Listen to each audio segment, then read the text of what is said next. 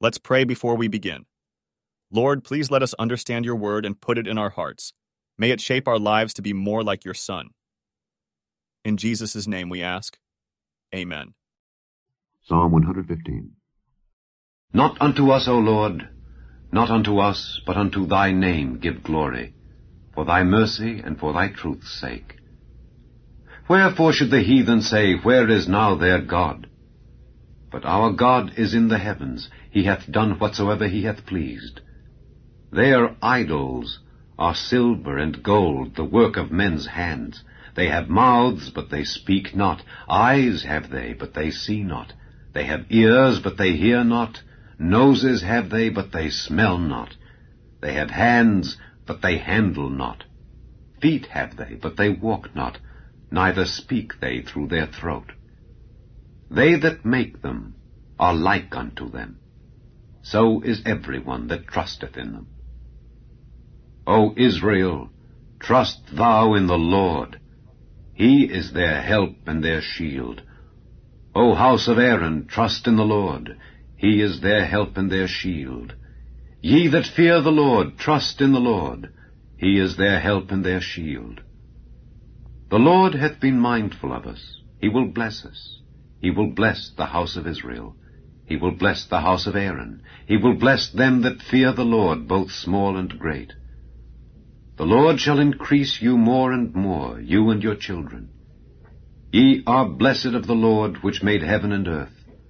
The heaven, even the heavens, are the Lord's, but the earth hath he given to the children of men. The dead praise not the Lord, neither any that go down into silence. But we will bless the Lord from this time forth and forevermore. Praise the Lord. Matthew Henry, Commentary on Psalms chapter 115, verses 1 to 8. Let no opinion of our own merits have any place in our prayers or in our praises. All the good we do is done by the power of His grace, and all the good we have is the gift of His mere mercy, and He must have all the praise. Are we in pursuit of any mercy and wrestling with God for it, we must take encouragement in prayer from God only. Lord, do so for us, not that we may have the credit and comfort of it, but that they, mercy and truth, may have the glory of it. The heathen gods are senseless things. They are the works of men's hands. The painter, the carver, the statuary can put no life into them, therefore no sense.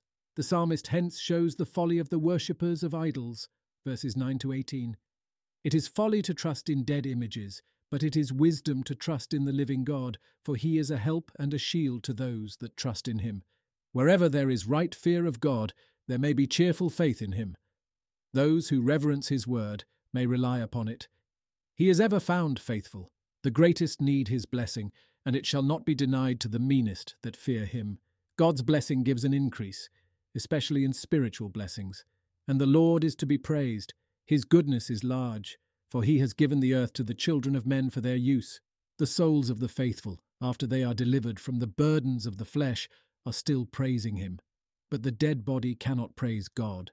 Death puts an end to our glorifying him in this world of trial and conflict. Others are dead, and an end is thereby put to their service. Therefore we will seek to do the more for God. We will not only do it ourselves, but will engage others to do it, to praise him when we are gone. Lord, thou art the only object for faith and love.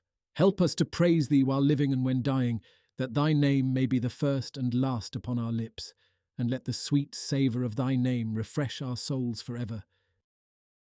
Please consider how does this chapter apply to you?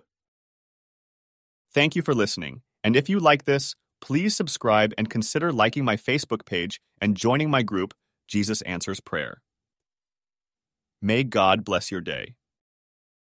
Hello, we are Mark and Pearl Lambert, and we are the ministers of Jesus Answers Prayers. If you like this ministry, please help support it. The link to donate is found in the description below. Thank you and God bless.